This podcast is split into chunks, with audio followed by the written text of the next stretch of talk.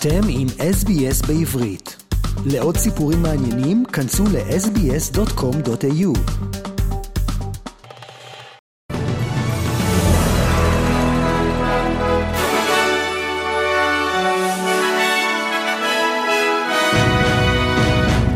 SBS והרי עדכון החדשות ליום ראשון, העשירי לדצמבר.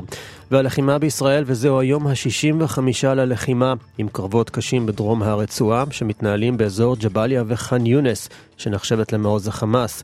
ומשותר לפרסום שחמישה חיילים נוספים נפלו בקרבות בעזה, ארבעה מהם נפלו ביממה האחרונה, ואחד שנפצע קשה ב-7 באוקטובר, וכעת נקבע מותו.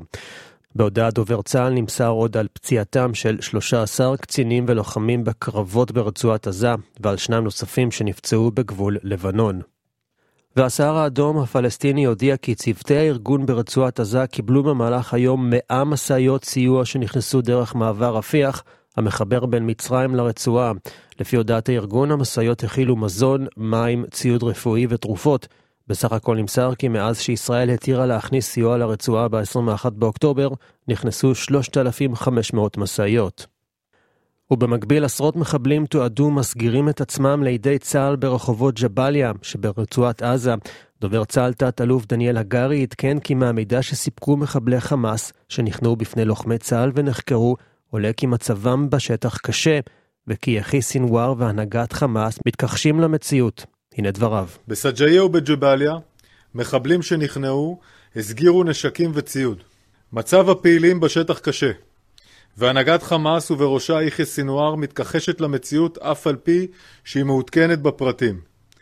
הפעילים מתלוננים על כך שהנהגת חמאס מנותקת מהמצב הקשה שהם נמצאים בו בשטח. רווחת גם התחושה של הנהגת חמאס בתת הקרקע לא אכפת מהציבור העזתי שמעל הקרקע.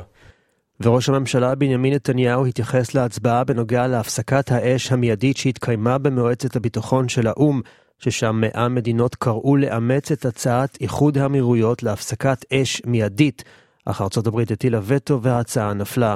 נתניהו אמר כי ישראל תמשיך במלחמה הצודקת לחיסול החמאס ולהשגת שאר מטרות המלחמה. הנה דבריו. אני מאוד מעריך את העמדה הנכונה שארצות הברית נקטה במועצת הביטחון של האו"ם. גם מדינות אחרות צריכות להבין שאי אפשר מצד אחד לתמוך בחיסול של החמאס, ומצד שני לקרוא להפסקת המלחמה שתמנע את חיסול החמאס.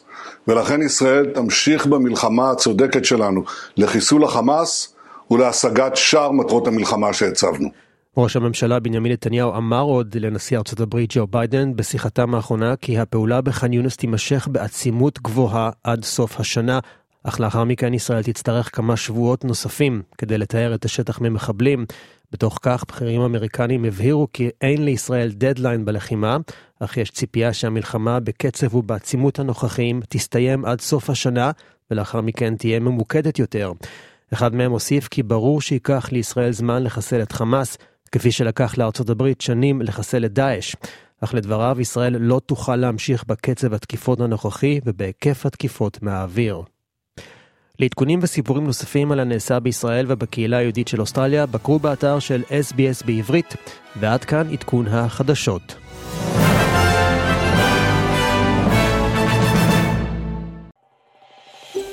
רוצים לשמוע עוד סיפורים? האזינו דרך האפל פודקאסט, גוגל פודקאסט, ספוטיפיי, או בכל מקום אחר בו ניתן להאזין לפודקאסטים.